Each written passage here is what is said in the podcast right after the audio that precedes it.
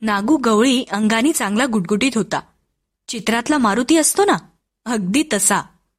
लग्न होईपर्यंत तालमीच्या मातीत अखंड लोळत पडण्यापलीकडे त्याने दुसरा काहीही धंदा केला नव्हता.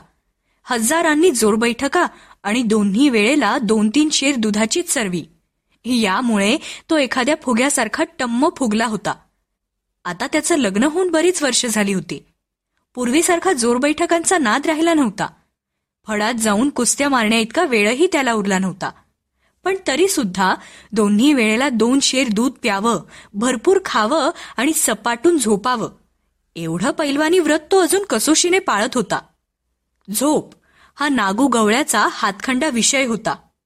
तो विद्वान असता तर या विषयावर तासन तास बोलू शकला असता. म्हणजे तितका वेळ तो जागा राहिला असता तर.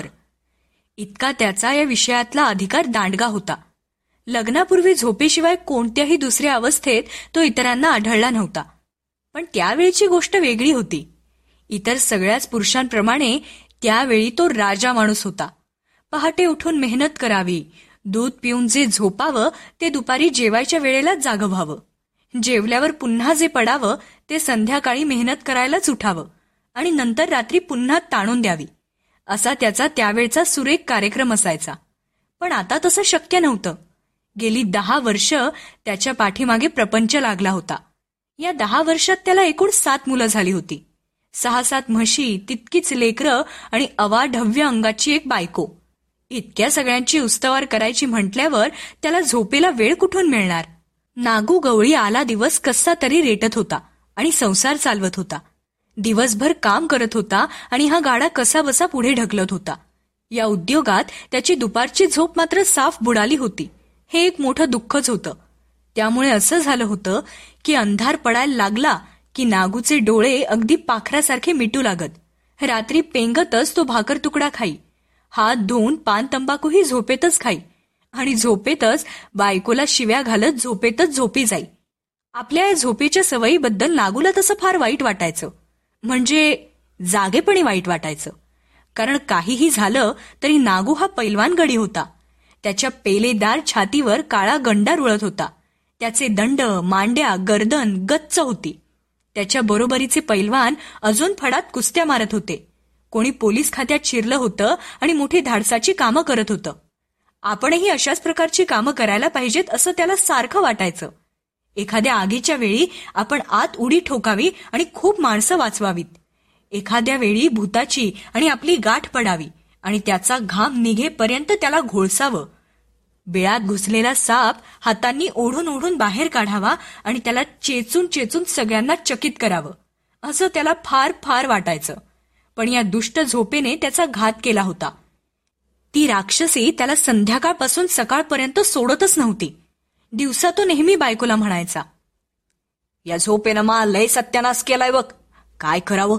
कुठं जाता येत नाही का येता येत नाही? काय निघालं काम तर उठवीत जा की गर आजच्याला मला हा?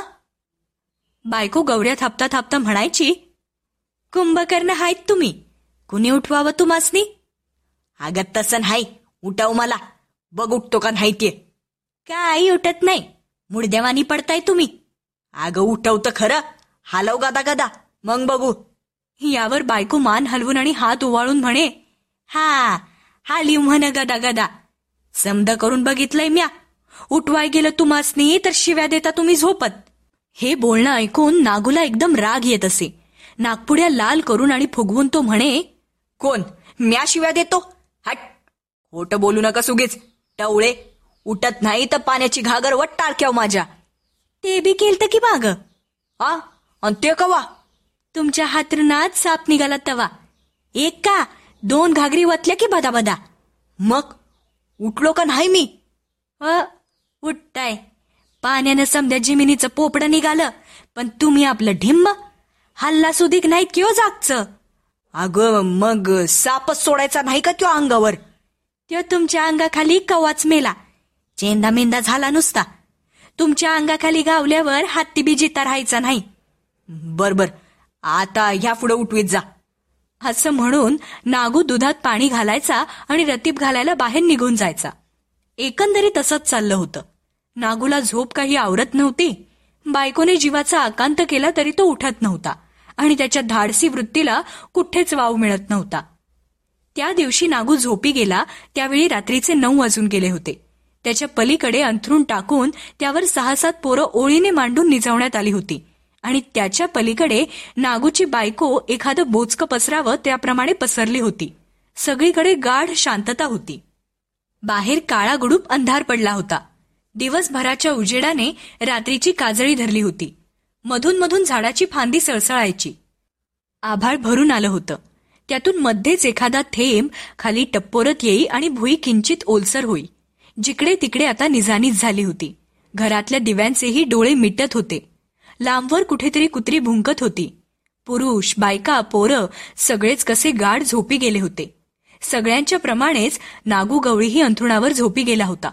खरं म्हणजे झोपताना तो नेहमीप्रमाणे सुरुवातीला भुईवरच झोपे. पण हळूहळू जसजशी रात्र होईल तसतसा लोळत तो पोरांसाठी टाकलेल्या अंथरुणावर यायचा. मग लाथा झाडून पोरांना जमिनीवर ढकलायचा आणि घोरू लागायचा. उजाडेपर्यंत यात आणखी स्थित्यंतर होई. पहाटे तो परत भुईवर गेलेला असे आणि त्यावेळी खाली टाकलेली सतरंजी आणि घोंगडं त्याने पांघरुण म्हणून घेतलेलं असे. यावेळी तो सतरंजीच्या वर होता. म्हणजेच मध्यरात्र झाली होती हे उघड होतं. सगळीकडे अगदी शांत होतं. बाहेरून आवाजाचा टिप्पूस सुद्धा कानावर येत नव्हता. वाऱ्याची सळसळ तेवढी मध्येच कानात शिरायची. बाकी सगळं स्तब्ध होतं. नागू झोपला होता आणि जोर जोरात घोरण्यात गुंग होता. त्याच्या घोरण्याने पोरं अधूनमधून झोपेतच दचकत होती आणि चाळवल्यासारखी होऊन पुन्हा झोपी जात होती. असा बराच वेळ गेला आणि मग एकदम भिंतीवरनं खाली काहीतरी पडल्याचा दपकन आवाज आला. त्या खालोखाल लगेच कोणीतरी उडी ठोकल्याचाही आवाज निघाला आणि त्या धडधड आवाजाने नागूची बायको सटपटून उठली. हा आपल्या पोरांचाच काहीतरी उद्योग असावा या खात्रीने झोपेतच हाताला लागलेल्या कुठल्या तरी एका पोराच्या पाठीत तिने दांड दिशी धपाटा घातला. का वरडायला लागलाय रा आई मेलेवानी मुर्दा रातच्याला बी झोप घेऊ देईना. असं म्हणून तिने पुन्हा एकदा तोंडावर लुगड्याचा पदर घेतला आणि एका कुशीवर वळून ती परत झोपी गेली. झोपेतच कुशीतल्या बारक्या तान्ह्या लेकराला सवयीने थोपटू लागली. पाठीत विनाकारण दणका बसल्यामुळे ते मधलं पोर एकदम जाग झालं आणि झालेल्या अन्यायाविरुद्ध त्याने भोकाड पसरून दाद मागितली. त्याबरोबर त्याच्या शेजारी पडलेलं दुसरं कार्ट धडपडून जाग झालं आणि त्याने पहिल्यापेक्षाही मोठा गळा काढला. त्या दोघांच्या रडण्यामुळे बाकीची पोरंही मग जागी झाली. आणि त्यांनीही आपला आवाज त्यात मिसळल्यामुळे निरनिराळ्या आवाजांचं एक इंद्रधनुष्यच तिथे थोडा वेळ तयार झालं. आणि त्यामुळे नागूच्या बायकोची पुन्हा झोपमोड झाली. तेवढ्यात शेजारी अंगणात काहीतरी खसफसलं आणि ती एकदम सावध झाली. जागी होऊन ती उठून बसली. कान टवकारून कानोसा घेत म्हणाली कोण? कोण हाय? पण तिच्या या प्रश्नाला काहीच उत्तर आलं नाही. अंगणातल्या अंधारात काहीतरी हालचाल झाल्याचं तिच्या डोळ्यांनाच फक्त जाणवलं. आणि मग एकदम एक काळी कभिन्न दांडगी आकृती तिच्या दिशेने चालत आली. चोर? एक मोठी किंकाळी फोडावी आणि हाक मारावी असं नागूच्या बायकोला वाटलं. पण तो माणूस इतक्या झपाट्याने तिच्याजवळ आला की काय करावं हे तिला सुचलंच नाही. आणि मग तिची बोबडीच वळली घामाने सगळं अंग न्हावून निघालं. छाती धडधडत राहिली. त्या माणसाने एकदम तिचा गळा धरला आणि घोगऱ्या आवाजात तिला फरमावलं गब्बस वरडशील तर जीव घेईन.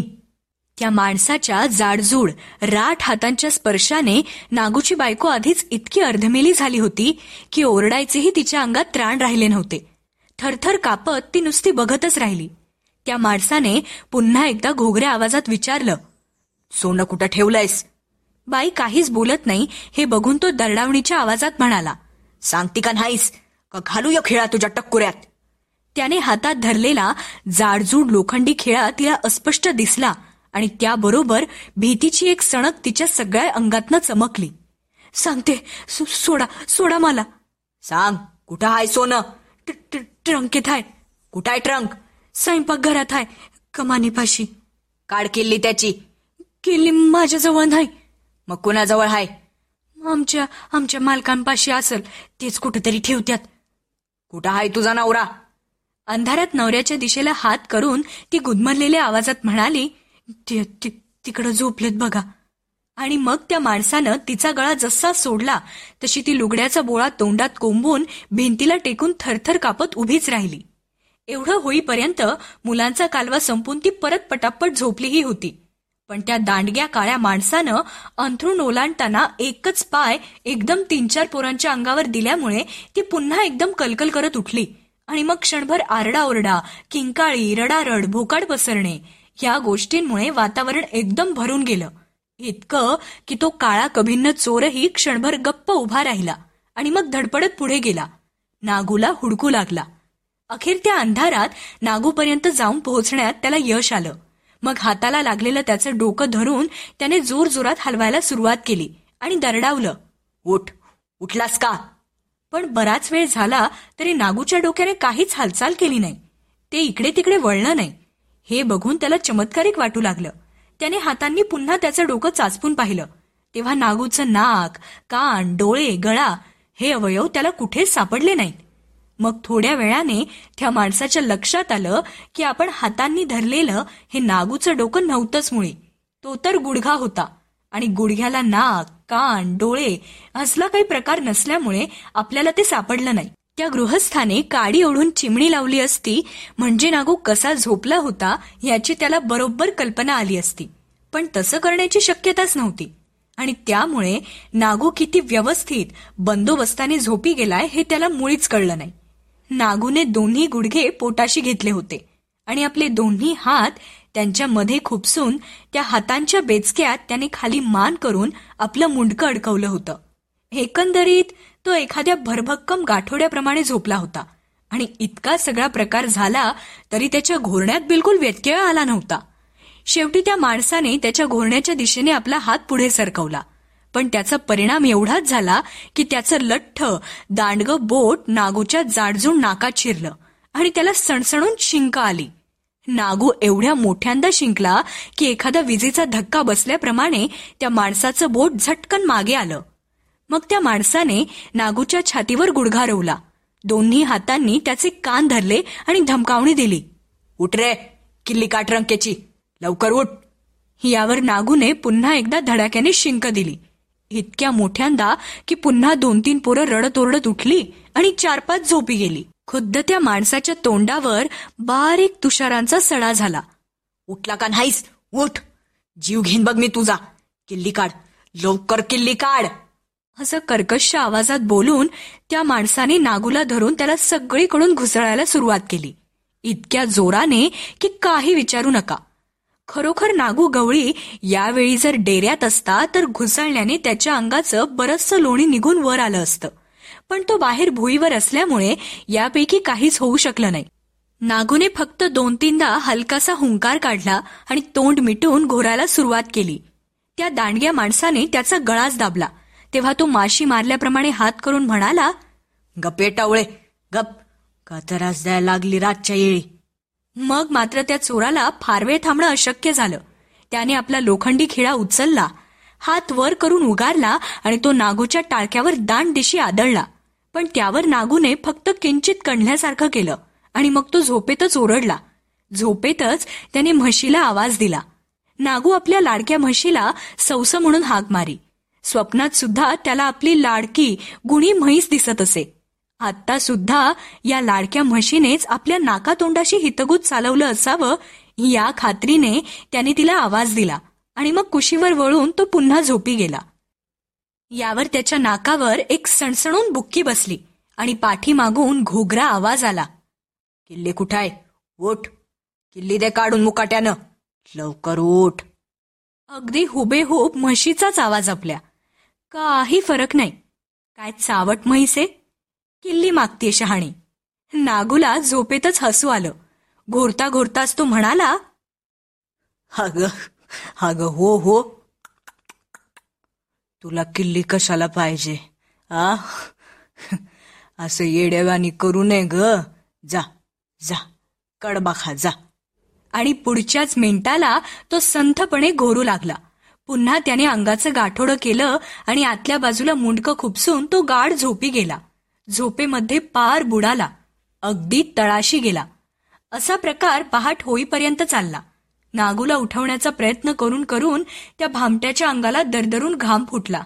त्याच्या कपाळावरून गळ्यावरून घामाचे ओघळ वाहू लागले. मारून मारून हात दुखले. बोलून बोलून आधीच घोगरा असलेला त्याचा आवाज बसला.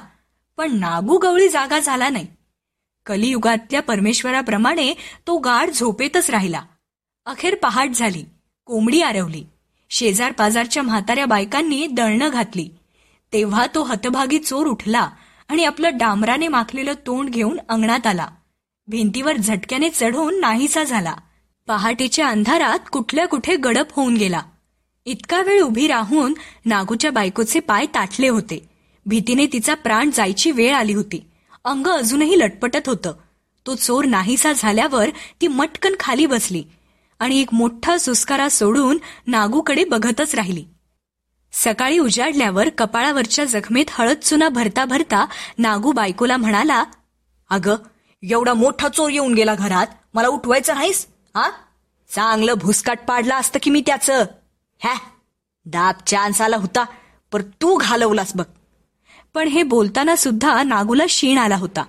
त्याचे डोळे चुरचुरत होते आणि त्याला जागरण झाल्यासारखं वाटत होतं. शिणवटा घालवण्यासाठी म्हणून त्याने आपले डोळे मिटून पाठीमागे खांबाला डोकं टेकवलं आणि मग त्याला एकदम झोपच आली.